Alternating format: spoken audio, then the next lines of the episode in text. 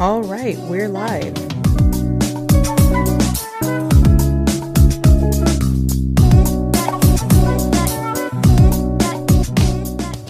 All right, everybody, welcome back to another episode of Talk with Army, where we discuss the good, the bad, and ugly sides of K-pop stan Twitter. I'm your co-host Delilah, And I'm your co host, Daisy.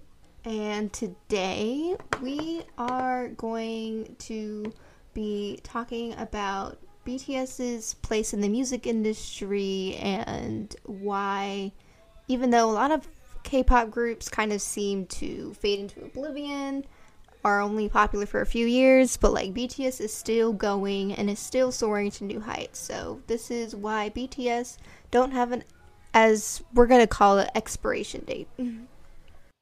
Right. So um, we wanted to talk about a lot of things today, but the first thing we wanted to talk about is basically we're going to get into the vitality of K-pop groups in general, and basically just talk about why there's even this talk about having an expiration date overall, because you know it's very it's a very interesting conversation to have. So when it comes to the K-pop market, obviously since it's been around since the uh, mid 1990s, um, ever since you know the dawn of all these companies that go and seek out talented uh, young people to go and debut in these groups, um, there's been like a huge oversaturation in the market. There's just hundreds of groups that debut every year, and barely any of them make it. And obviously, it's because of that high competition.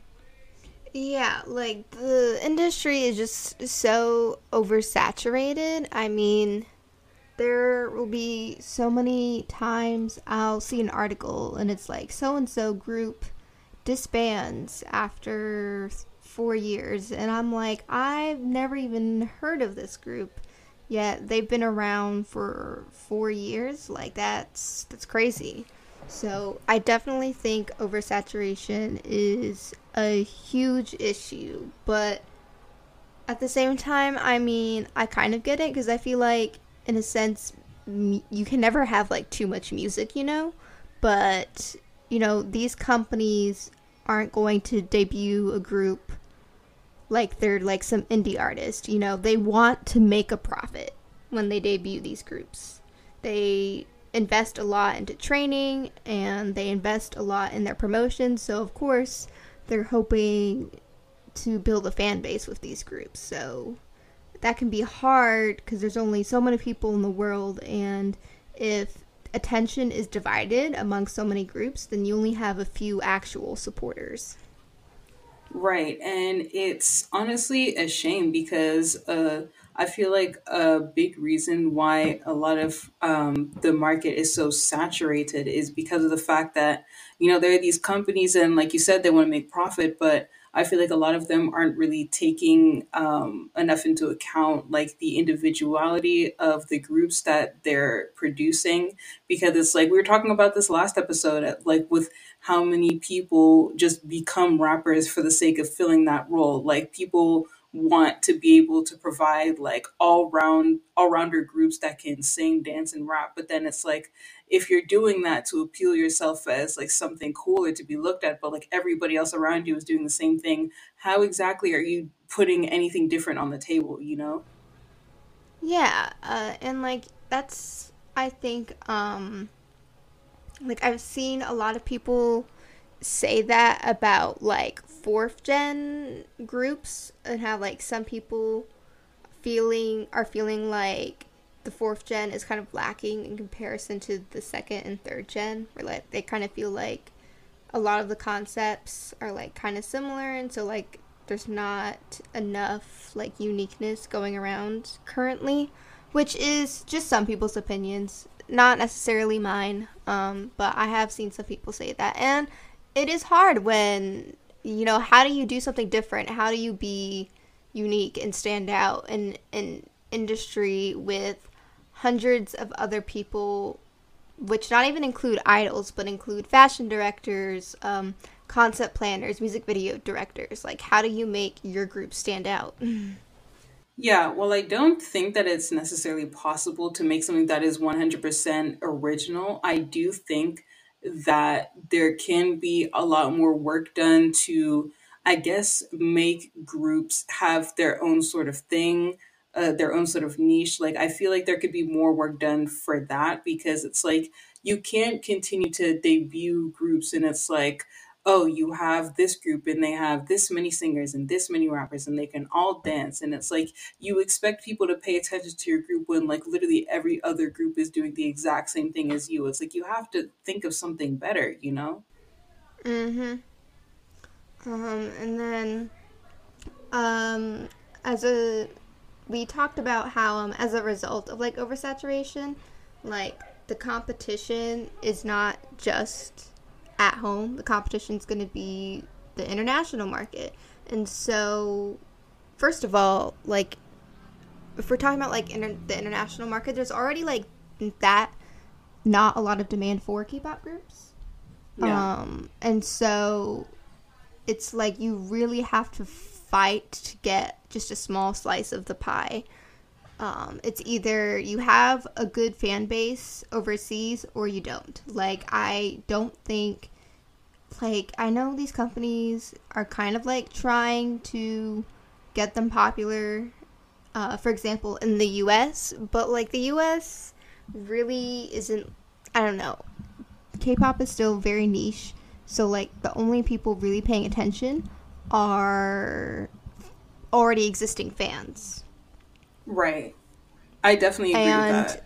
And that's and you know BTS is kind of an exception to that, but when we look at groups outside of BTS, it's like they you know because of the western music industry not liking what BTS is doing, let's be honest. Um they're very they're I highly doubt music execs are happy that this uh, boy band from South Korea that doesn't speak English is outselling their artists like three times over.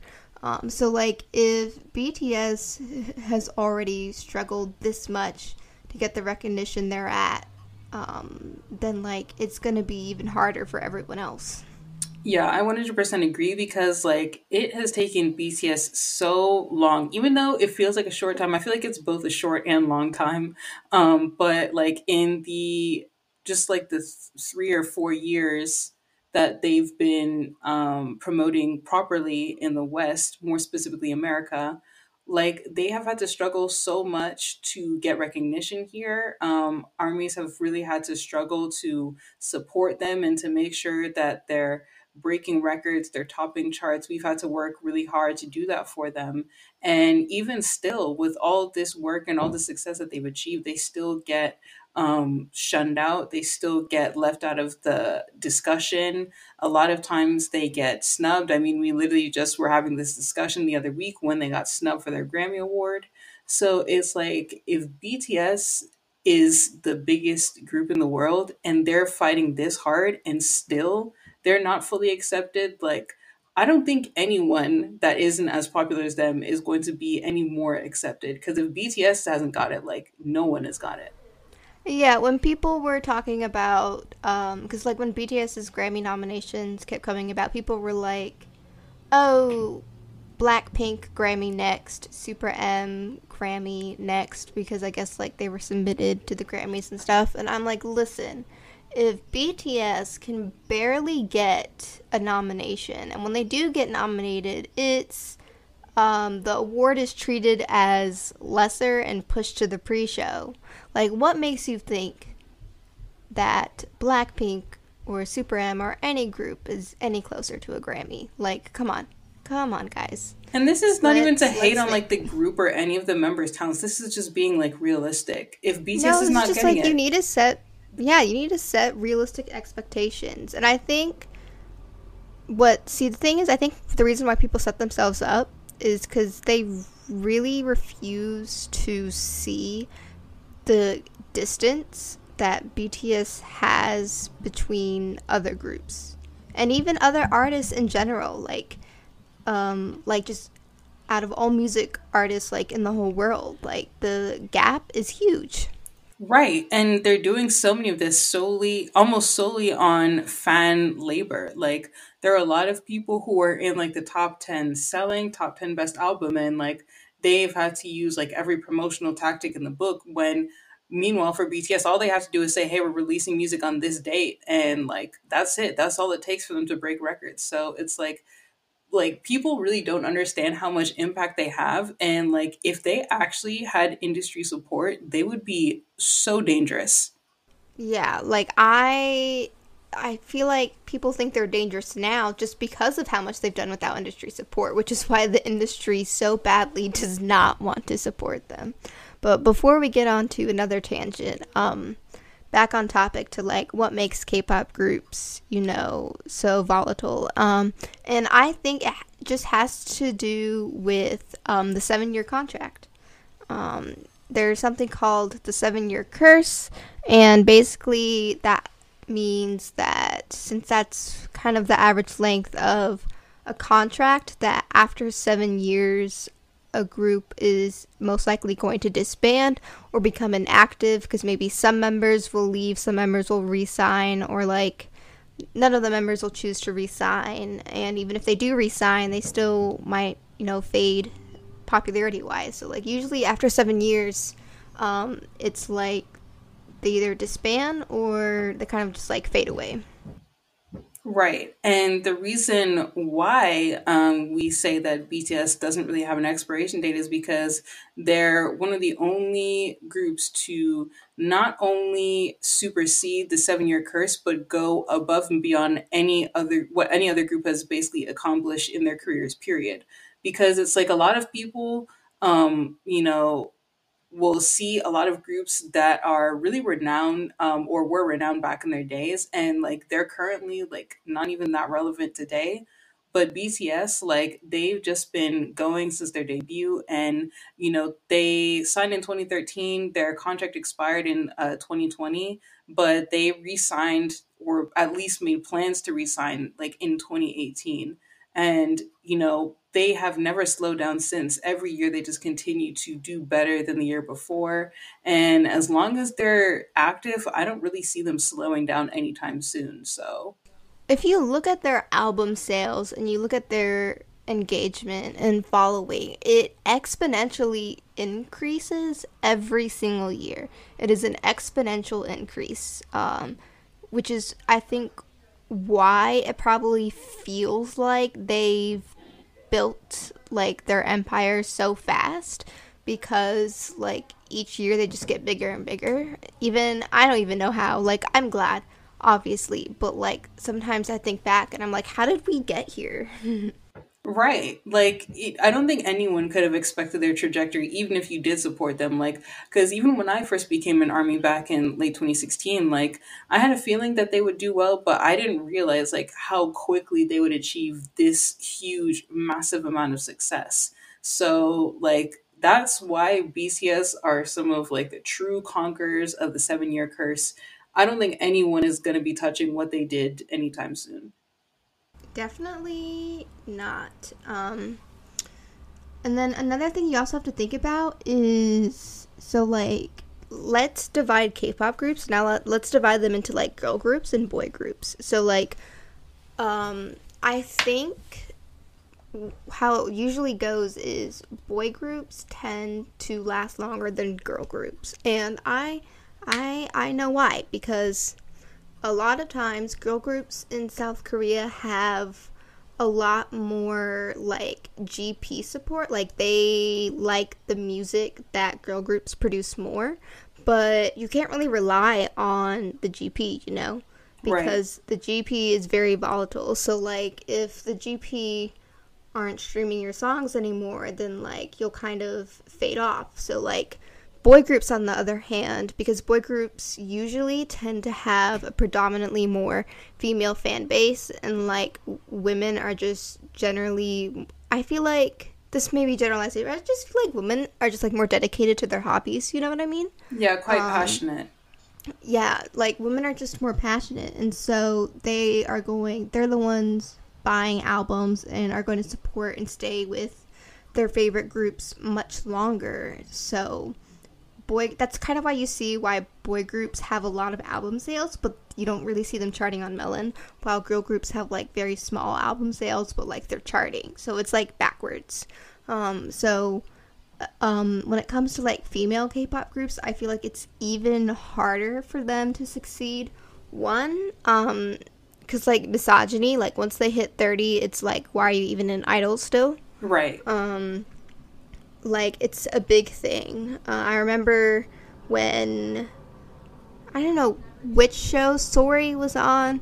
I think it was it wasn't like the unit. It was like something like that. Um but anyway yg was there um the founder of yg entertainment who we all hate. But anyway and he told her he was like you're like 28 now like why do you still why are you still trying to be a singer like don't you think you should like not um and like basically he was discouraging her from continuing her you know singing career all because she was about to turn 30 which is absolutely ridiculous um because like women who are 30 are definitely not hags like Right. they're just getting started.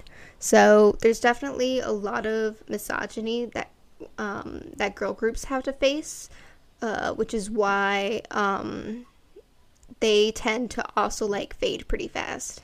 Yeah, because I've noticed that like when it comes to that, boy groups are like far less discouraged from pursuing their dreams past a certain Like age. look at Super Junior. They're, Yeah. They they just had to come back like a few weeks ago, and I'm like, how? and their concepts are very like young if that makes sense. Like they're not the type of concepts i would ex- be expecting people their age to do. Um you know so they're still i guess alive and kicking but like if this were like a female group i feel like females would go through so much more criticism because of the fact that they're older but like boy groups usually don't have to go through that type of thing because notice how it's always the females for example like there's a lot of people um you know a lot of aunties who try and get at older armies in the fandom and call them hags because they're older than the age of like 19 and they're standing BTS. So it's like notice how all the women get called hags, but meanwhile we're standing people who are like literally the same age as us, yet the people we're standing aren't also hags, which is very weird. So you can see it's all yeah, I don't understand. I I don't understand. I am closer to Jungkook's age than any of these, you know, high schoolers. So I don't know what they're doing, calling me a hag, but thirsting over JK over there. Like it, the math is not mathing. Exactly. It doesn't make sense. Like, I'm not saying that they should be ridiculing BTS in their place, in our place, but like, if you're gonna be calling me a hag because I'm like 22 and I'm standing BTS, it's like, what about the boys? Like, their age is like what 23 to like 20, uh, 28. So it's like, if we're going by your logic, why doesn't, why isn't JK called a hag? Why isn't Jin supposed to be tending to his kids? Why isn't Namjoon told to get back into the kitchen? Like, I don't understand the logic with these people. Yeah, it, it really just doesn't make any sense. Also because um like I feel like if like BTS weren't like a boy band, if like what if they were like actors? Like I feel like no one has a problem with like you thirsting over an actor no matter like what their age is. Right. Um and so like I don't know. I there's definitely a lot of stigma I think just behind the boy band level not level uh label can't speak um and just like a lot of you know internalized misogyny that's jumping out Exactly. Like, we hope you guys get out of the sunken place soon. Either that or we're going to find some guy to pick you. We promise. Yep. Okay. So, um, when we say, um, you know, BTS, they've beaten, you know, they've beaten the system. They've gone against all odds. Like, what exactly? Let's go over how or our evidence for that. Uh, one of the things is like every single year people were saying, "Oh, this is their peak." Every single year it was, "Oh, their next album probably isn't going to do as well." Um, people are even talking about that now. Right. People are like, "Oh, Dynamite's their peak," so like their next comeback like isn't going to be much. Um, even though they gained, I'm kind of scared. They gained a lot of fans, with Dynamite, so have I have no clue what's gonna happen in May. But um, yeah, BTS were supposed to stop winning awards, and then they, after they won their first um, Daesang in 2016, uh, they were I guess supposed to like flop, but then they ended up doing a award show all kill after that. Right. So it's like so it's like they they aren't slowing down. They haven't stopped. No, they've never been stopping. And it's so funny seeing these people every year saying, Yep, this is it. This is their peak. And I'm like, Y'all said this after Wings. Y'all said this after You Never Walk Alone. Then you said it after Her, Tear, Answer. You said after Persona, Map the Soul 7, Dynamite BE. Aren't you tired? You've been saying this for like five straight years and you guys embarrass yourselves every year. Like, are you not tired? Like BTS is I feel I feel bad for um for like solos that are like once BTS hit their peak they'll disband and then solo I can solo whoever will have their career and I'm like they're they're they're not gonna disband anytime soon. The only time they were gonna disband was not because they had a problem with each other. They didn't it wasn't have anything to do with they weren't happy with the music they were making. They were just under so much mental pressure. Mm. And it was terrifying for them. And like that's what it was. So like all these people waiting for them to hit their peak, I kind of feel bad, but also I guess I don't know. It's kind of it's kind of ironic. It's it's funny to watch them It is. panic. Honestly, like I would find it so funny if like at some point in time in the distant future BTS do disband, but like this they just end up like doing something completely different for music. Like imagine like I don't know, Jungkook and Yoongi solos waiting for them to disband and then they finally do and then it just ends up being like Yoonkook opening a lamb skewer restaurant like they said they would 5 years ago. oh my goodness. I I'm I'm here for it though. And then also we also have BTS, which we already talked about, um, re-signing with Big Hit, and it's not it's not like groups never re-sign with their companies. Like it's not that. It's just um, you know, it's just like the fact that you know all seven are re-signing and they're still at the popularity level they are at. Um, that's I think what's crazy because like for example mamamoo three out of four members have at this point in time um, monday april 5th so this is when this was recorded.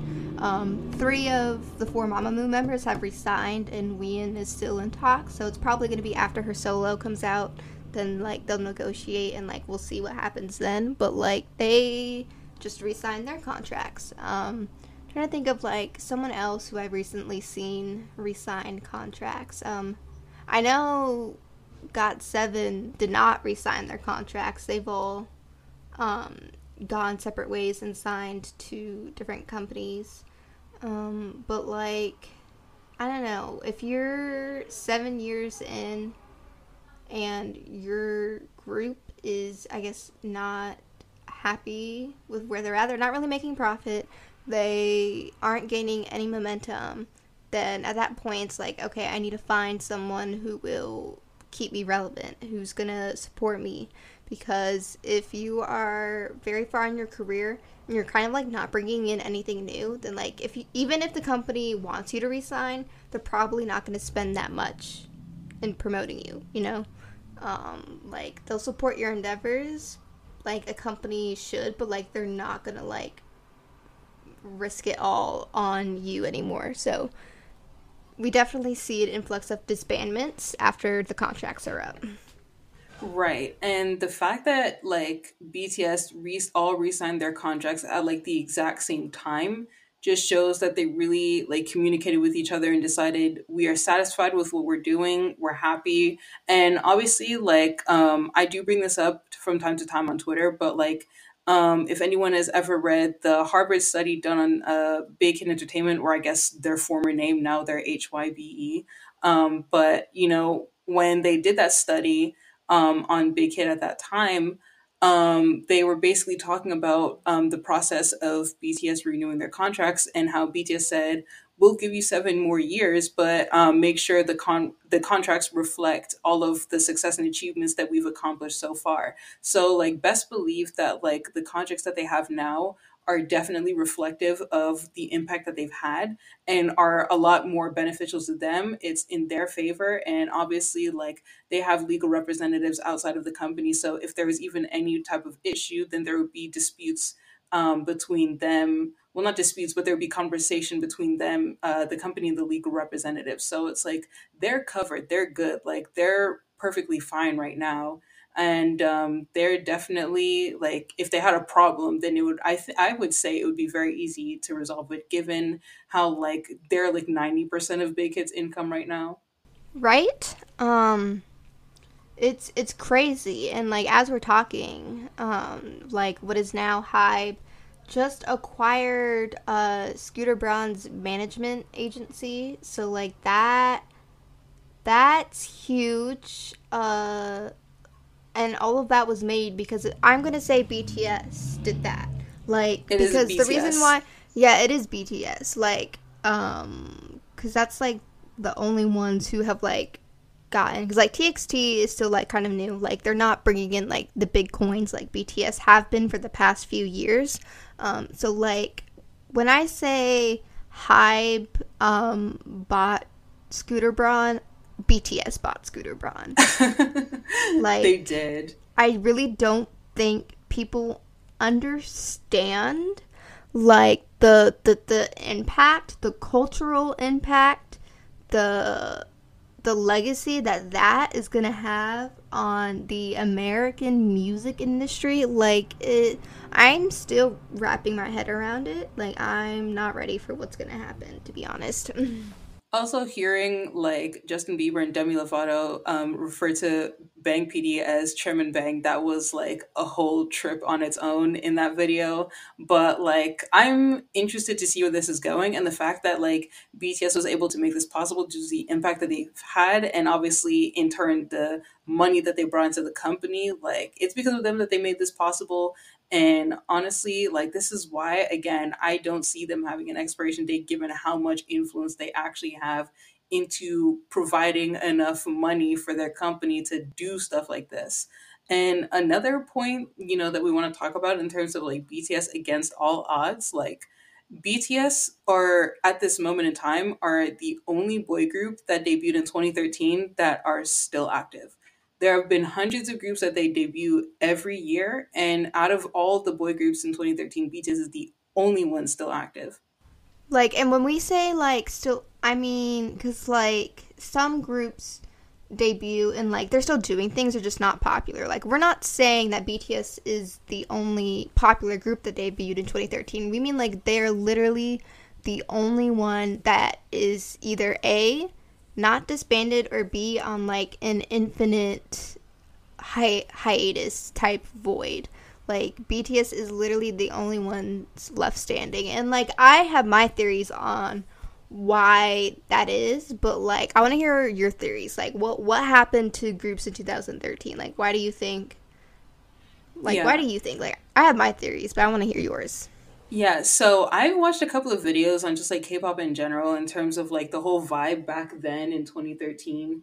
And I've heard people say that it's because of this sort of awkward positioning of 2013 and how, you know, when 2013 came around, there was already like so many popular groups from like 2012 and like in 2014 there's also quite a few popular groups so in like 2013 it was like a really awkward place it was an awkward time to debut because like whatever demand um that people wanted from k-pop groups has kind of been filled. That's why there was a, like a lot of conflict between groups and like a lot of competitiveness um between fandoms because a lot of people would accuse you know that's why BTS got so many accusations of plagiarism and sajaegi because it's like um because there was a lot of really famous groups at the time that like it made it hard to be relevant debuting like the year right after them because it was like ooh like you're in the running with people who already have such a huge fan base and have such a huge impact on the charts. It's like are you even going to survive? You know? Um, so I feel like BTS really like there was a lot of factors that led to their success, but like the fact that they held on um, in the year of two thir- 2013 is amazing because it's like they could because like obviously like I said it was that weird point in time and the reason why there were more groups that are still active in 2014 is because obviously with a year in between 2012 and 2014 it gave enough time for that popularity to kind of like stabilize and then people would be like okay now it's safe to debut. And then you know they would debut other groups. That's why groups like got seven despite debuting kind of close to you know older groups like exo and bap they were still able to hold their own but like bts debuting like right like directly after all these popular groups i feel made it hard not just for them to sort of stay afloat but for all these other boy groups to stay afloat. And that's why like literally none of them are active right now because they just couldn't I'll, catch I'll, on. Yeah, I'll list um just like so you can get an idea of like groups that debuted in 2012 and the groups that debuted in 2014 so you can kind of like get an idea. So in 2012 you had groups like BAP, AOA, and then of course the big one EXO, um, EXID. Uh, I think NU'EST, yep, NU'EST also debuted 2012, and so did VIXX. And then in 2014, so skip 2013, um, we had groups like GOT7 and Red Velvet, Mamamoo, um, Actong Musician. trying to think. Um, oh, and also Winner. Um, so that's another YG boy group. So you can see like a lot of these names you might know. Um, they are either like still active or like you at least have like heard of them. But I guarantee you, like if I read off names from like 2013, most of them are Nugu, um, mm-hmm. which is a term that is basically it's kind of like a negative term, but it's basically groups that like don't really have any popularity um, at all. And like BTS is really the only recognizable name right from 2013, while the rest are either disbanded or somewhere in the void. Yeah, because if I read off some of these like boy group names from like 2013, like I guarantee you, you will not know them. So if you know, let's see, there's Boys Republic, there's Alphabet, there's Xeno T, there's Empire, there's LC9. Um, there's this group called Surprise, but instead of an S, there's a five. So it's like, I, I don't know how to pronounce that. Um, there's History, there's Global Icon. That's such a collapse name. Um, there's FT Island. There's uh, let's see who else is there. Um, those are all the ones I can see for now. But you can. the only groups that I recognize is one FT Island, which is technically not really like an idol dance group. They're more like a band, like Day Six yeah, or CN Blue. Um, and then Xeno T was actually previously called Topp Dogg, and then they had rebranded to Xeno T. But like, I used to follow them, but then like, they really just like fell into the void. um, so like, yeah, as you can see, there's really no one from 2013 that's like still kicking, yeah. except BTS. Of course, BTS is still alive and kicking, and I think I think And not only they are alive and kicking, they are literally at the top. Like that, it, it makes no sense. yeah it's different like like there's a difference between like being active and being like active and successful to this point because like bts aren't just like staying above the water. No like they're swimming. They're they're on the boat in fact. They're sailing. That's what they're doing. Because honestly like i don't think anyone would have ever expected uh, the trajectory that they had.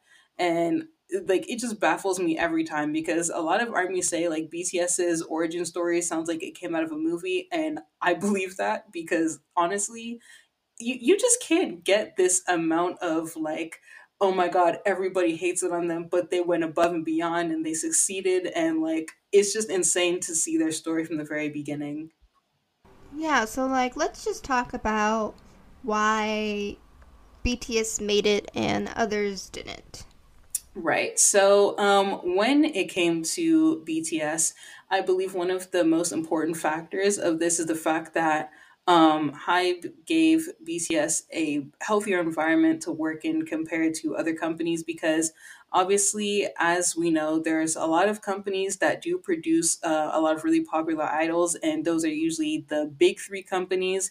Although how big they are these days is debatable. I guess the whole term around them is big three, which are obviously SM, YG, JYP. Those three companies have been really integral to the shaping of the K-pop industry as a whole and you know B uh, BTS's uh, company, you know, being an obscure, financially struggling company that they were back then, nobody ever thought that they were going to make it, and people thought that the Big Three's method was better. When in reality, um, uh, Bang Si-hyuk, Bang PD, um, he was looking at the industry and just saw that there was something lacking. That he was really interested in, you know, making music that resonated with people, but at the same time, he didn't want to force, you know, the artist that he was working with into these unhealthy conditions because that was a huge problem with the big three companies, more so SM because they've done the most.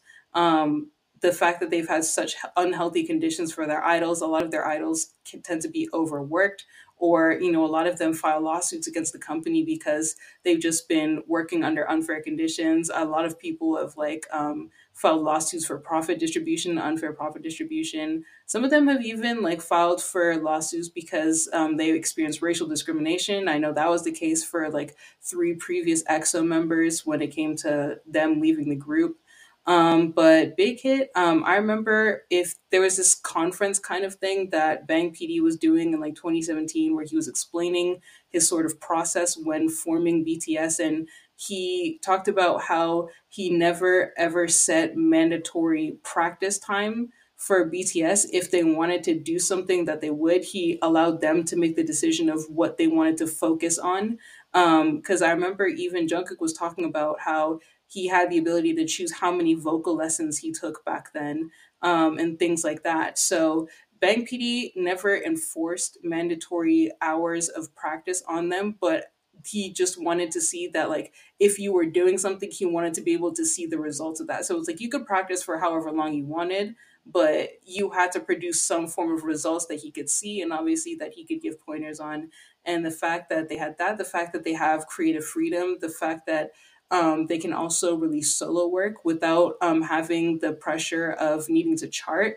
I think there's a lot of different factors that go into why BTS has a healthier environment, especially with the new building that they're in. Because obviously, as you guys know, um, since this is April 5th, um, uh, Hybe has basically moved into their new company building and seeing tours of it with the video that they posted, that uh, conference announcement, like that building, like I want to I want to be hired there. I want to work there because that building looked absolutely like um, amazing. It looked insane. It did. It did look pretty insane. I thought. I thought it was so funny when Lee Hyun lost his manager in the building. That, yeah, that thing is massive. That, that was funny, but it is. It is huge, and honestly, deserve. I think also another reason BTS made it is they just made the music they wanted to make. Mm-hmm. You know, um, it's amazing that not only do BTS have great music, but they have great choreography and aesthetics. Um, but I feel like with them, the choreography and like the artistic direction helps enhance their music instead of like covering up where things may be lacking. I agree. Like they're dance and their aesthetics are nothing to play around with. They are no joke, but never do they overshadow the actual music. It never eclipses the message that they're trying to give in their songs. The thing is with them is that like their music and their dance and aesthetics, they all go hand in hand as opposed to one trying to cover the other. Um, they always make sure that over everything, regardless of what choreography they have, regardless of what concept they're going for. The music is always at the forefront of the equation. And I think that's another thing that really makes them uh, so successful because while a lot of other groups are successful with their music, um, there is just so much debate around like the importance of music in the K-pop uh, in the K-pop realm that it's like almost concerning because you know how we always love to talk about how baffling it is that like uh, people are debating the importance of lyrics in K-pop, and it's like, bruh, like how are you debating the importance of lyrics in music? So it's like you can tell that there's this weird faction of fans who really don't put music as a top priority when it comes to K-pop. Um, and if some groups are more visual, I mean, that's cool or whatever. But I do think that if you're going to be marketing this to other countries, because obviously, like we say all the time, K pop is a cultural export, you really should be putting an emphasis on the music because that's kind of the, the main thing that you're trying to market. Yeah, like I don't know. I feel like music should definitely always come first. Um I also think like even if like music is good, sometimes what groups try to oh my gosh, my cat Alice is losing her mind. Sorry. um is like they kind of like tend to follow like sound trends hmm if that makes sense. But like I feel like BTS aren't really paying that much attention to sound trends. Like when everyone was kind of going the more darker route, uh, they did Boy With Luv, which was like completely opposite. And I know it's completely opposite because someone had made a compilation video of like boy group releases that year, and like Boy With Luv definitely stood out. Right, because like a lot of people were saying that oh BTS was looking for validation or whatever Western validation. I'm like if they were looking for Western validation, they would have had a trap title track right now. Like they would not be dressing in all pink and singing about how much they love us armies. Like that is not following the trend, my guy. I yeah, I don't know. if People are always like, oh, BTS just like want, you know, the West. To, they just want to appeal to the West, and I'm like, okay, we've had this discussion, but once again, I'm gonna reiterate: K-pop music is basically already Western music. Mm-hmm. Um, like, uh, unless that group is like singing, trot, or playing the guzheng, which they're probably not, or not. What what is it? What's the Korean? It's uh ugh, Guzheng's the Chinese version of it. Um, the Korean one, I can't remember what it's called, but that string instrument, you know what I'm talking about. Um, th- unless they're doing that, then it's definitely Western music, okay? And let me tell you right now that pop is not what's at the top of the charts. People like trap and hop. R&B hip hop. Um, if it is pop, it's more like ballad pop Mm. type songs. Um, and if pop songs do get really popular on the charts now, it's because of like TikTok. Like that's it. Yeah, also most, yeah, a lot of um while there are a couple of pop artists that are like um you know, that are kind of more, I guess, towards the stereotype of a pop artist. Some of those people are famous, for example, like, I don't know, Ariana Grande or something, just to give an example. Not saying there's anything wrong with her music, but I'm just saying she's more like the typical pop artist that a lot of people would expect. Um, but when it comes to other pop, what the other pop that's kind of on the charts right now, it's usually not stereotypical bubblegum pop, but more of like either folk pop or alternative pop, which is kind of more like Billie Eilish's realm. So I don't know, like the pop that was popular back in like the 2010s, like 20, like early 2000s to 2010s, that type of pop usually is not on the charts these days. yeah. Um, oh, okay. The instrument is called the gayageum. That's what it is. Um, I Oh, you were looking at. I I I wanted I needed to be sure because I was like I I can't use the Chinese name of the instrument like so um I found it though. but yeah, alternative pop is like what's really in um and so I I really don't get where people got like the whole they just want to seek you know the western music validation because if that's true then why the heck are they not being awarded for so-called appealing to the west. Like they if they were like wouldn't they even be more successful than they already are? If you think about it wouldn't they have playlisting? Wouldn't they have radio play? But like no they're not getting any of that. So it just doesn't make sense. Right. But anyway, on to our third point as to why BTS are currently making and others are not. Um, one thing I have definitely stressed in the previous episode, um, their roots in hip hop. Uh, I really think that their roots in hip hop have helped them in terms of lyricism, sound, and authenticity. Um, we have talked about like how amazing the BTS rappers are, and honestly, even the way that we talked about how much we love them, I feel like even that doesn't do it justice. I feel like there's so much I can say about the BTS rap line and how their influence with how they've been influenced with hip hop and how they in turn have influenced the other members with hip hop, how that has sort of really helped them go far, especially um, in developing their sound. And, you know, again, like I say, American Hustle Life, that also really helped them to perfect their sound in hip hop, take it seriously, um, or I guess more serious than they were before. And, you know, just to see them talk about um, you know, what hip hop means to them, I think that really just goes to show you how important it is to have that foundation if you're going to be in a group where you have both singers and rappers because it's like that's what the thing I was saying in terms of oversaturation in the market, how like every group or almost every group has a group filled with like singers and rappers and it's like you see that they're trying to appeal to a specific demographic but at the same time like they a lot of times are miserably failing like you can't just say that you're going to be a rapper and then just do whatever you know you there's a lot of importance that comes with that title and if you're not going to be serious about your work, if you're not going to write your own lyrics, that's usually seen as taboo. And for BTS they make sure that they don't do that. Um, so I definitely think it's important, especially in terms of like the fact that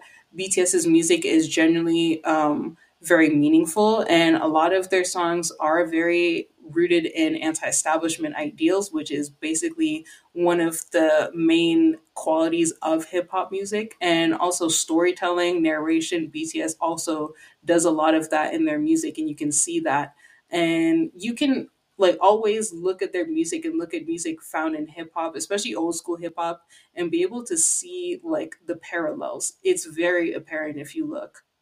Yeah, and even um, it also feels very parallel to the founding of Seo Taiji and Boys, and I think that's maybe Yes. why the Korean GP click a lot with them recently, um, especially because like this is like the first time that BTS have been going on more variety type shows since their Mm. explosive popularity boost and I don't know. I'm really glad that like people are really seeing them and you know, they're not just like, oh, the group that's doing good overseas. Like they are really genuine, kind, funny individuals who deserve Right. all the love.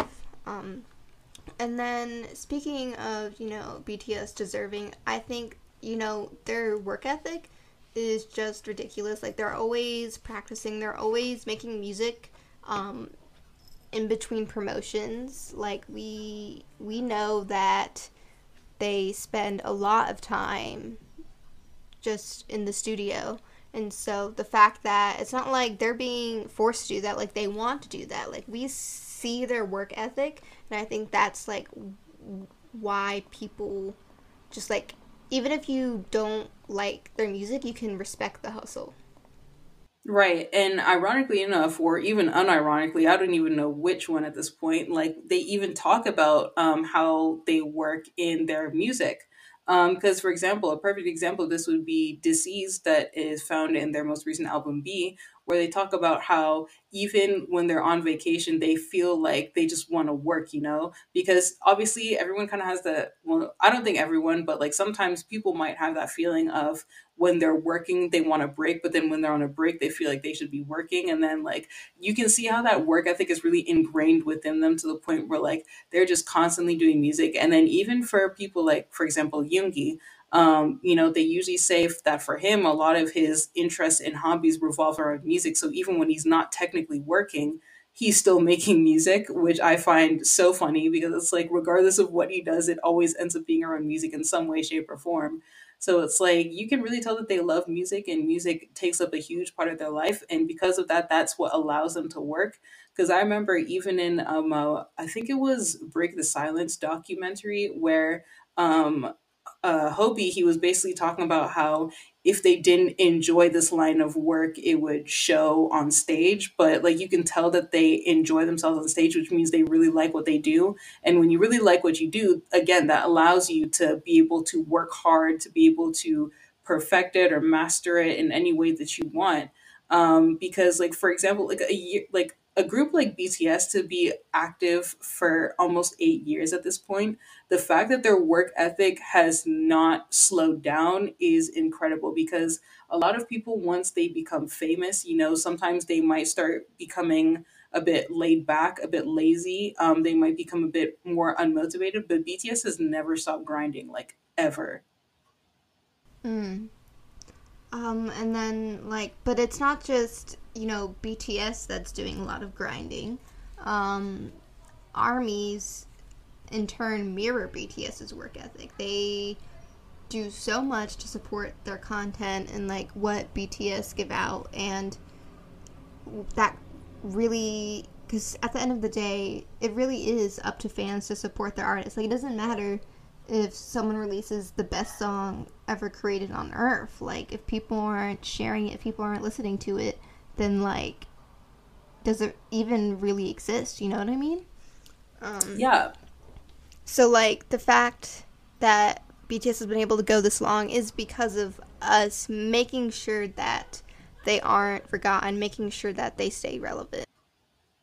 Right, because I'm pretty sure we talked about this on previous episodes. I don't remember if it was episode four or not, but like it was us basically talking about how um it's important that like even though we all know that numbers don't necessarily equate to the quality of a song, it is also still important that you support that song because you know even though music is what artists love and you know I feel like being able to reach um, people with their music is what a lot of people are looking for rather than the monetary gain. Um, it's, you know, being able to have that support behind you that is what allows you to continue doing what you do. Because, for example, if you have um, people who are basically not supporting your work, then you're going to be stuck in a cycle of not being able to go into future projects. And because of that, you fall further in debt, which means you have to go and release something else to make up for the loss of costs.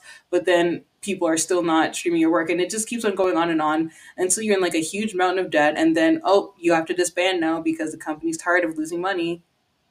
And you know, I think we've kind of like we've said enough on like why BTS has like made it to where they're at. So like um the next question is okay, so if you aren't BTS, um how do you All the non? BTSs just have to listen.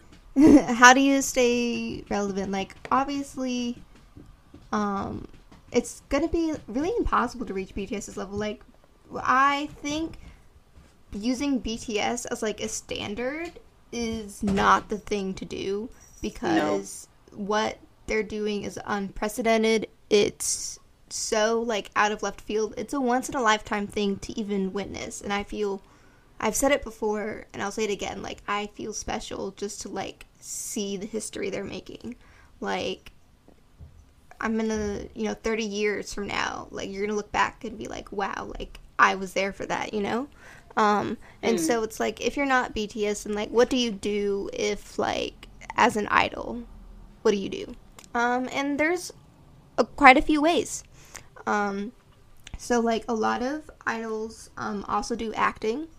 And I also read an article um, from someone, I think, like, in the acting industry that said that idols are actually preferable to like new actors with no experience because like idols i guess since they have experience being in front of a camera and they have experience um, doing being well rounded that like they would make good actors i guess. So like there's plenty of actors um, that used to be idols or people that do idol and do idol promotions and acting. Yeah, because we've seen it with, um, uh, for example, uh, Taehyung, where basically in 2016 he was a part of this historical drama called Hwarang, and he played as the character Hansung in that drama. And um, yeah, that's just one of the ways that um, some idols branch out. It's not like he particularly needed to, but he just wanted to try acting for the first time. And he was really good on that show. Um, if you haven't seen that show, I recommend it. It's cool. I enjoyed it. But yeah, that's one of the ways that um, some idols stay relevant. Another another thing that they do is they do modeling. You will see that a lot of them do um, go and walk on fashion shows. They might go to a certain fashion week, um, whether that's in like New York or London or whatever. You'll see a lot of idols do modeling. It's quite common. Yeah, like for example, Blackpink does a lot of modeling. Um, like you can go on their Instagram and like see like their models for everything from like Vogue to like Louis Vuitton, Chanel. So like fashion industry, you know, modeling. Um, even like Yeonjun from Yeonjun from T- from Tomorrow by Together, he was just um, did like a fashion collaboration, was invited to be a runway model, which was like absolutely huge because mm. Tomorrow by Together is such a like new group. So like that was fantastic. Um, so like modeling and fashion are huge, and not even like just uh like modeling and fashion as in like being a brand ambassador, but people like uh Kiba, Key from SHINee he um he's like a fashion director at um, SM, so like he does a lot of SHINee styling. Oh wow. Um, yeah, so like he yeah he has a lot of hand in like how like their outfits come about um, for SHINee promotions. So that's another um, that's another um, way that they stay active. Yep, and uh, and one of the other ways that they stay active is uh, drama OSTs. And um, if you don't know what drama OST is, it's basically just like a song for drama. And a lot of groups uh, do make songs for like things like K dramas and whatever. Um, they also do make songs for things like animes. I know TXT did something for Haikyuu. Um, and I remember there was also, if you haven't been here for long, um, basically back in 2016, um, you guys remember how I just said that like Taehyung um, did, uh, he did acting for Hwarang. Well, he also did the OST for Hwarang as well. Him and Jin actually were on that track together. Um, and I believe the track was called "Even If I Die, It's You." Um, you can easily find it like on YouTube or something. So do go look it up if you haven't seen it. But yeah, it's stuff like that. Also, there was um, a couple of other songs that BTS have done for dramas. I think one of them was "Don't Leave Me." Um, I I don't I don't was it "Don't Leave Me"? I'm pretty sure it was. Someone correct me if I'm wrong, but it was "Don't Leave Me" that they did for a drama. And also, was "Don't Leave Me" part of a drama? Was it? I feel like it was either part of a drama or it was like me and my Delulu self wanting it to be part of a drama so much that I just believe that it is. well, we also have like a lot of the Japanese tracks are OSTs. Like "Film Out" just came out. Yeah. Um, your your eyes tell. Yeah, that's those. Both of those um, are OSTs. Mhm. Um, and then I'm trying to think because like BTS I feel like they have the potential to do like more OSTs, um, but like I think only like V and Jin have like done drama OSTs. Yeah. I th- it's only been them so far, but like I definitely feel like if they wanted to, they could totally like they could totally nail it. Also, um, uh, petition for BTS to do an anime opening, please. I am begging. I want it so bad, especially because like their Japanese tracks Never miss. Let me tell you, Jin on those Japanese tracks, I don't know what he eats for breakfast, probably CDs, because oh my god, every time I hear him on a Japanese track, he is slaying. BTS Japanese rock OP ASAP. Oh my gosh, yes, the audience needs it. But anyway, that was another way that um, some idols like to get exposure. And um, lastly, um, this is probably the most uh, common one but a lot of K-pop groups do go on variety shows. That's one of the main ways I think that a lot of these groups do get exposure. And BTS obviously do this as well. Um, like I think it's more apparent for newer groups because obviously they're new and they need that exposure. So they usually dabble in a lot of things or appear on variety shows as much as they can if they're given the opportunity. But like for BTS, now that they've um, blown up so much, they can now be a bit more choosy with which shows that they're on, which is why it took them so long for them to actually get back into being on it wasn't even like variety shows that they came back on. Obviously these shows that they've recently been on they're just like talk shows in general so. Mm-hmm. and then for like um to give like non bts examples uh Heechul from super junior uh he's part of the cast for knowing bros um and bts went on that show back in 2017 during dna era. So like a lot of times um idols will become fixed cast members like for the board of these variety shows, which is like kind of cool and it makes sense because like idols are are usually like very entertaining. Yeah. Um, and so the fact that they have like a a well-rounded like background makes them suitable. And then we don't have this listed on the outline, but it just popped in my head. But like radio shows and stuff. Yeah.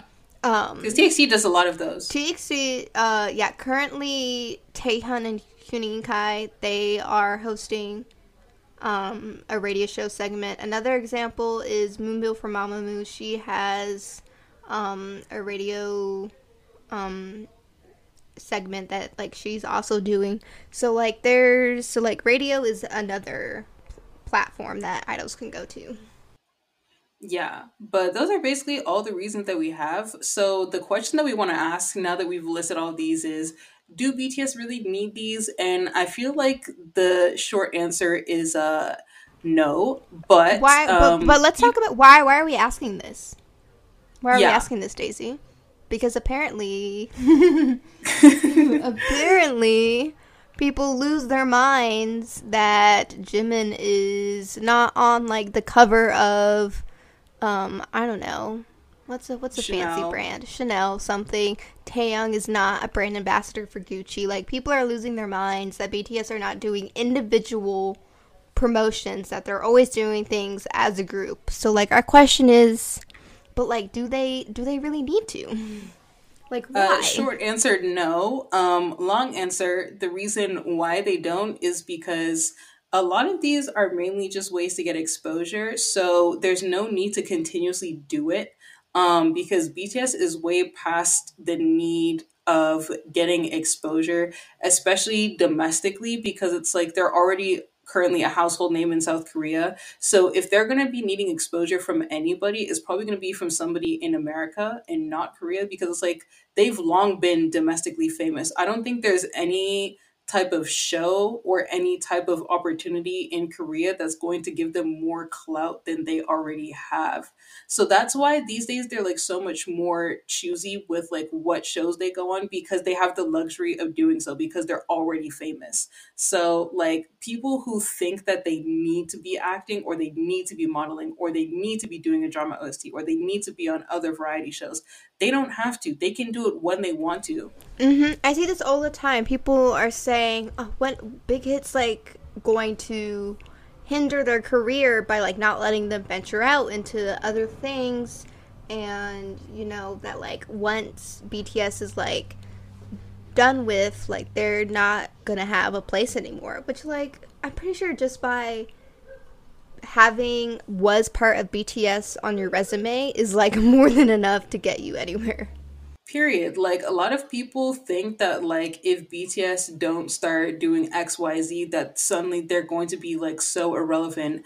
But it's like we are here for their music that they provide. So it's like, why would anybody ever unstand them for not doing things that have no relation to music at all?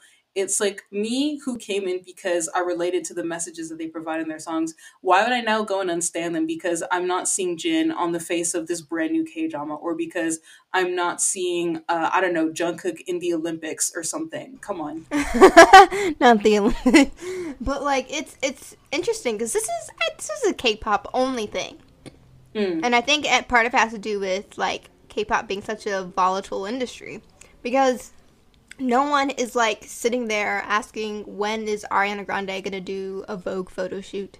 Um, like I mean, Right. she's done one in the past, but like no one's like, oh, she needs to do this and this, this. No one's like, when is um Megan Thee Stallion gonna uh, walk the New York fashion runway or something? Like no one is, no one says that about Western artists. It's only K-pop idols that have to like expand into other ventures to stay relevant. Like, isn't that kind of like?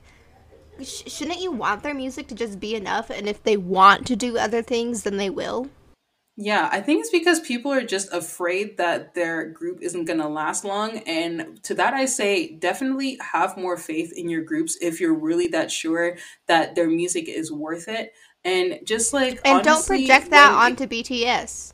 Yeah, don't put that onto BTS. Don't- Don't, don't- be projecting yeah. your concerns onto that because it's like that's what really angers me because a lot of people will complain about like BTS not doing certain things and their reasoning is because every other K-pop group do, does it but like let me tell you something.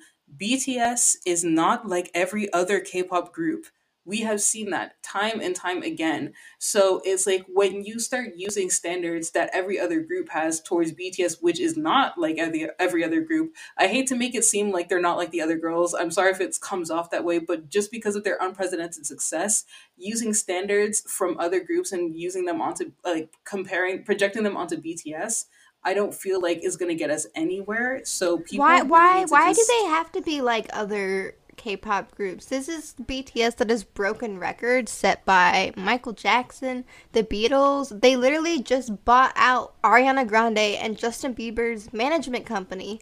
Like they trust me. Not being like other groups is is doing them amazing like favors. Okay, so I don't know where I'm going with this. I just started talking without like my thoughts having an end. But like the point is is like I choked. RIP. I'm dying. uh, I choke on my rice. Daisy, you know what? Finish my thought for me while I'm dying over here. to translate what she just said, basically, um, I think that when it comes to BTS and how different they are to other groups, it's okay to be different. And I feel like them being different is basically what saved them in the long run. Because if they were like every other group, they wouldn't stand out. And if they didn't stand out, they wouldn't be successful. I feel like people are putting way too much thought into what other adventures they should be doing that have nothing to do with their music. When it's like their music is already enough and it's already gotten them this far I don't think that them being models for Gucci or Louis Vuitton or Yves Saint Laurent is going to like really do them any good. Like they're already the best selling artists worldwide. Is unless there's a level above best selling artists worldwide, there's nothing that any of these things could do for them. Um, and BTS, while they can choose to do these things, they don't need them. And I think that's where the distinction is. Thanks, Daisy. I almost died um, via curry, which you know is a nice way to die, but like not in the middle of recording. but yeah, I think we pretty much um, covered that section. So let's move on to the next section where we basically um, kind of just talk about how to avoid the seven year curse as if any K-pop group is going to be listening to our podcast as for tips on how to avoid disbanding after their seventh year. True, but I also feel like because one of our main points isn't even anything to do with the group.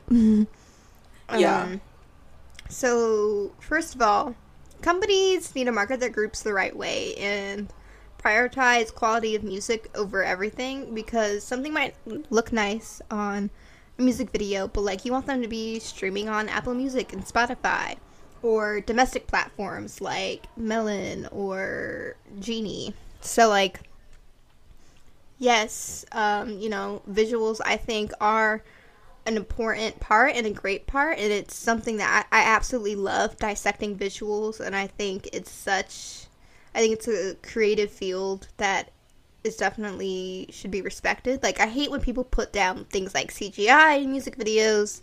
Um, because like you know people do a lot that's expensive people do a lot uh, to animate uh, CGI so like great but the music really needs to be there So then that way, when the colors and the fashion isn't there, people are still going to want to listen.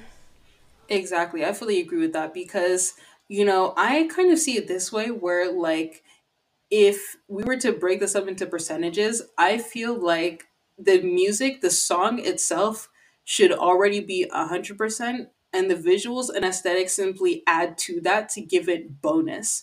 Um, because, like, like you were saying, how aesthetics and stuff like that, visuals is such an important part of K-pop, and I do believe that the amalgamation of music and visuals can really create something that's amazing. And we've seen the way that BTS utilizes that to convey certain messages through their art. But the problem lies when the visuals, again, the visuals should not be used to um, basically cover up the lack of substance of the music. So I should be able to go and watch a music video for a song, but then go into Spotify and listen to that song on its own and feel the exact same type of fulfillment as me having the music video on my laptop screen. Like I should be having the exact same fulfillment watching a music video than I should listening to it on Spotify. I think um when we listen to like BTS on Spotify, we get even more fulfillment because like the audio quality is different and like Oh yeah. when you're just listening cuz BTS like their production is so good. They're so they're so good at mixing and deciding what sounds to put in which ear. Like if you've never sat down and listened to a BTS album with headphones on, you have to do it. Like I promise you will notice things that you never heard before. You will hear how they play around with like the left and right ear system. Like it, their production is just crazy and like uh I I remember people um, when Black Swan came out. Um, that you know we didn't have like a music video for that until later. So like everyone was just listening to it on like Spotify, and we were all like losing our minds. we were, and like honestly again like you said their production value is incredible and like they have they're so meticulous in the way that they craft music and you can tell that they pay so much attention to detail because i remember mentioning this in a previous episode i don't remember which one but i feel like i mentioned this before where i was watching the behind the scenes of the dang music uh not the dang music video the dang um track on spotify and this wasn't the one that they posted to their Bangtan TV channel. This was like the extended one on like I think one of the memory DVDs. But basically, when they were working on Dang in the studio, um, J Hope was listening to his part, and then like one of his ad libs was cut off, and then he was like, "Oh, I just realized that this ad lib is cut off."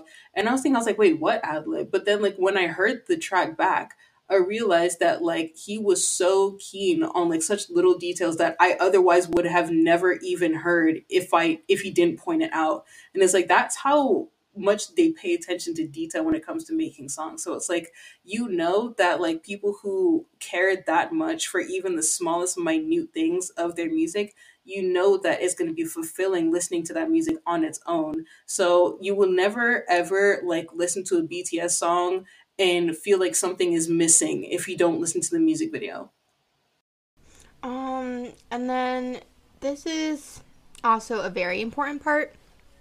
Um, if you want a group to avoid seven year curse, is like it's really up to fans to support their artists and you know buy their albums, stream their songs because that's what keeps them going.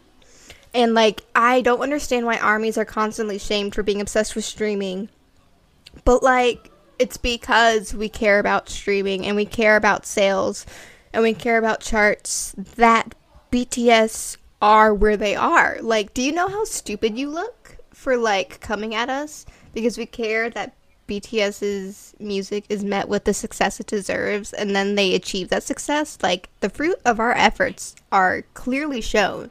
And yet people want that same results but don't want to put in our work? Like like it doesn't make sense. Pure buffoonery. We talked about this in episode four as well. Um, you need to work for your faves if you want to see them achieve results. Because a lot of people want BTS success, but they don't want to put in army work. And that's the problem, where a lot of these K pop fans are um, blaming us for working too hard instead of looking in the mirror and realizing that they're working too little.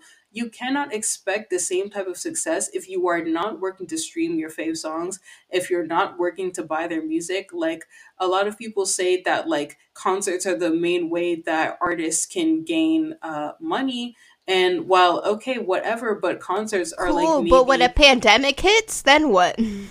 Right, like the No fact that the pandemic hit, the fa- the fact that the pandemic hit and everybody's concerts got put on hold. It's like, how is your fave making money now? If that's their main source of income, now what are you gonna do now that you can't go to their concert and you can't give them money? And while some people can bite that loss, I mean, take BTS. Even though their entire tour was canceled, like not only did they hold online concerts, but those concerts made so much money so they're fine, but you can't say the same for like new groups who do not have the resources to be doing online concerts. And of course, like it's not that easy to just be like, oh, um, you know, they just need the fans just need to like do better because like some groups are small and have a small fan base and it's so hard to get people to look at them. It's so hard when you're in an industry that, you know, is run by having connections. Uh, like it, it can be hard for like smaller groups to like raise up. But like what's NCT's excuse? Right, What's Seventeen's excuse? These right. aren't Nugu groups. What's their excuse?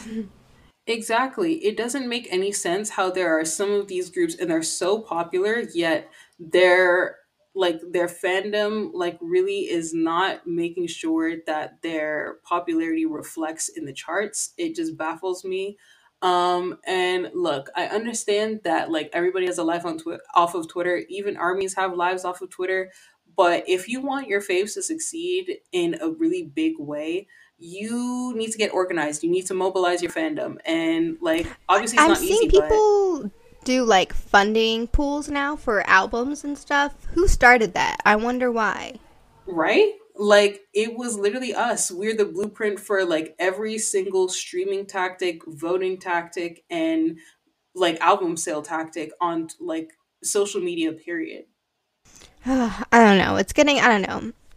It's getting really annoying to be like, "Oh, we only care about streaming." It's not that we don't it's not that we don't care about other things. It's just that we understand that you know, charts reflect what is good, like good in quotation marks. So like subjectively, of course, just because it's charting doesn't mean it's good. However, if you want your faves to be seen as successful, like that has to be, you have to have an example. You have to have proof of that. And the easiest proof is just for them to be at the top of the charts. That's the best proof that you can give them that like people enjoy what they do. And we enjoy what BTS does and we want to make sure that they know that. Right. Saying you love them doesn't pay their bills, okay? Like, you can't just be like, oh, we love them for their music. But it's like, if you truly did love them for their music, you would want to make sure that they're supported in the best way possible. And look, I understand that some people have priorities, and that's totally fine. Even I have priorities.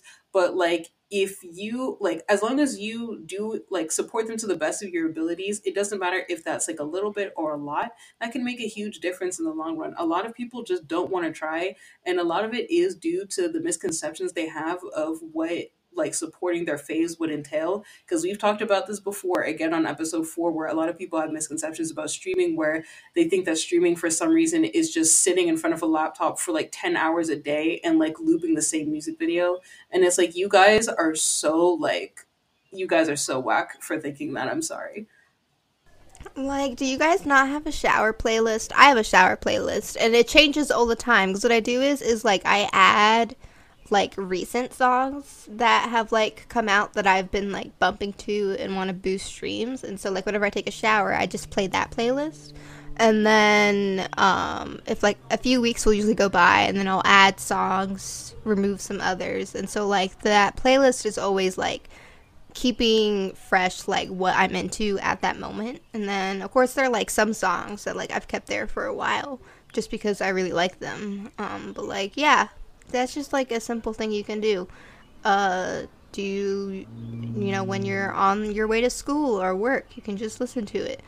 Like that's what I did um, in middle school and high school. When I took the bus, I listened to music the whole way. I did not want to interact with anyone. Didn't want to talk to anyone. I just sat there with my, you know, AirPods in. Not AirPods. I didn't have AirPods when I was a middle schooler.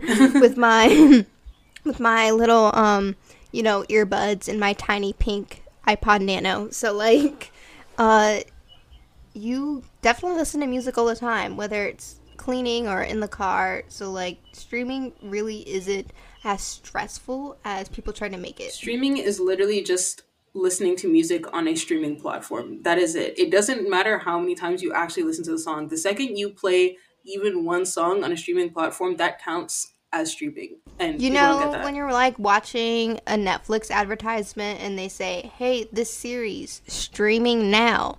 that means it's available to play. And so that when you go watch it, you are streaming it. Right. The word streaming simple as the that. The word streaming is not exclusive to music. It is it, it's been used for things like um, podcasts or watching movies. Like I don't feel like people truly understand what streaming means, and I feel like because of those misconceptions, that's what allows that's what makes people become discouraged from actually supporting their artist, their favorite artist, the way they should be. And that's why a lot of them are tanking on the charts. So that's why a lot of people will say that they love them, but then at the same time, it's like, okay, but what's their chart position? You know, what's what's the number of sales yeah. they have? I think I think we are reaching the wrapping up point um, for this segment. So we just have like a few small things um, to reiterate for our conclusion. And one of those is don't worry about BTS not expanding into other ventures of entertainment. They're not even 30 yet. They're young. They have plenty of time to do whatever they want to do. If Tae Taehyung does not, you know, want to act again until he's like 60 years old, like sure, why not? like he they BTS do not have to do everything now. It's okay. I I think we as a society have like this thought process, especially with young people, that like as soon as we turn 30, we shrivel into dust like a grape. Um not a grape, a raisin. a raisin. We turn into raisins as soon as we hit 30, but like we 30 is very young. So I hope people really don't stress. Right. Because, Stop stressing. BTS got all the time in the world. Yeah, they do. And if they ever decide to do anything in the future, that's because they want to at that particular time. So I feel like a lot of people just need to really enjoy the present because if you keep on focusing on what they should be doing in the future, you're really not going to be enjoying the music that they're putting out now. Because imagine if, like, every time BTS came back with something, I was worried about the individual activities that I think they should be doing like uh, that's like i would just end up completely neglecting the fact that like hey they literally just dropped an album and i'm not even appreciating it the way that i should be as a fan because i'm just so caught up in what i think they should be doing simply because i've seen other k-pop groups doing it. But we have to understand they're not like other groups and they have the luxury of being able to do things when they want. And if they're not doing something right now that's their decision and we should be able to respect that yeah, like it's okay. I I don't know. Like to me, I I don't know. To me, I feel like BTS are kind of like the same age when I first got into them. Like they, I mean, yeah, they've matured and they've aged, and I've and I see that. But like also, they don't feel like old or running out of time either. Like I feel like they just have so much good things ahead of them still, and so like it's all chill, guys. Um, and then I think the last thing we want to touch on this is, I think, the most real we're gonna get for this episode. um, except, except the fact that BTS may be less popular a decade from now, and that is okay. You know, BTS have made songs you know, about like the spotlight and, you know, losing their fame. For example, I mean, we have Black Swan, but also songs like uh, Forever Young. Um, Like if you look at the lyrics, like that's all about one day standing on a stage and like the seats are empty. And you know, there will come a day where BTS are exponentially growing. Maybe they've gone a little bit stagnant, but you, you don't have to worry about that right now. You know, when that time comes, it'll come. So, like, just enjoy them and be in the moment. You know, don't be stuck on, like, where they're going to be 10 years from now until it happens. Right. I feel like it's going to be okay that, like, regardless of whether or not they gain popularity, you lose popularity, or just stagnant for the rest of their career, like BTS are BTS at the end of the day. They're going to continue making music the way they want to make music. And as long as you focus on that, um, it makes it easy to just kind of forget about what they might end up like in five years' time or 10 years' time because obviously there's so many different like worries and concerns people have. I know the most immediate one right now was like the whole enlistment thing. Like they're wondering who first of all is going to be enlisting out of like all seven of them whether it's just going to be one person at a time or it's going to be them going in subunits or all of them enlisting together. Nobody's quite certain about the future right now. But honestly like just live in the present for the moment because stressing about all that is just not going to be good on your mental health regardless, BTS will be BTS in whatever form they're in. And we just need to be okay with that. And even if, like, 10 years from now, they're not as popular as they are today, that's also okay. I feel like people just need to not put so much stress on themselves thinking about it and just enjoy the ride. Because right now, I'm enjoying the ride. And as an army, I don't regret you know being here on this ride even though i'm not sure where exactly we're going to be going but I'm happy right now. Yeah, like I mean the their BTS talk about this during the most beautiful moment in life series and they also kind of address this concept a little bit in um, film out the fact that like something is what makes an experience great is the fact that it doesn't last. Mm. You know, it happens for that moment and then it becomes a memory. And so you really just want to experience things as they are. You know, be just be present. I think that's the best way you can support BTS and, you know, the best way that you can be a part of like the fandom in a way that isn't you know stressful you know you we worry about so many things all the time but like one thing we don't need to worry about is what are bts going to be doing you know five ten years from now? Right. I feel like as long as you just be present and focus on the here and now you have nothing to worry about. But yeah that's pretty much all i have to say. I'm pretty sure we basically just talked about everything. I don't know about you. How are you feeling no, I think I think we summed everything up. So, um, if you guys have been listening for this long, thank you once again. Um, we've I've noticed like we've recently had like a spike in listeners, but like watch that like now that I've said this, it's gonna like drop. Yo, I don't know why, but I feel like I, I just get afraid to like speak things into existence because then I feel like I'm gonna jinx it, and I'm like, oh well, never mind then. Okay, uh, uh, wait, wait, wait. Okay, knocked on wood. There we go. it's all good now. Um, so I only have glass around me. I can't knock on anything. No, no. But yeah, so like that sums that sums up our thoughts and feelings on people's desperation for BTS to just like do other things. Um, and we want to know what your guys' thoughts are. So when this episode comes out, you know, DM us, um, reply to us on Twitter. We love hearing your guys' thoughts and we will catch you guys in the next episode. Yeah, and the next episode is going to be on the spreading of misinformation in the fandom, so do stay tuned for that. All right, bye for now. Bye. Talk with Army is written and edited by Daisy and Delilah, who you can find on Twitter at Naija0329.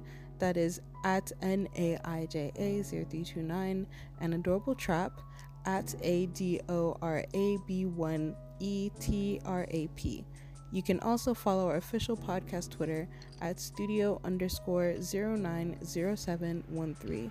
That's at studio underscore 090713. The thumbnail art was commissioned by Rafa, who can be found on Twitter at rkdraws. That's A R E K A Y underscore D R A W S. Stay tuned for a preview of the next episode. If you if you have heard of this information, if you've heard this fact and you believed it, um, it's okay. Lots of people believe it, but trust us, there is absolutely no source or anything that logically points to Tae and Hobi switching roles before debut. And it's a shame because so many popular accounts have spread this information and just really misinformed so many new armies. I'm looking at you, Squishy Manyungi. You will always be on my hit list for that. Because oh my gosh.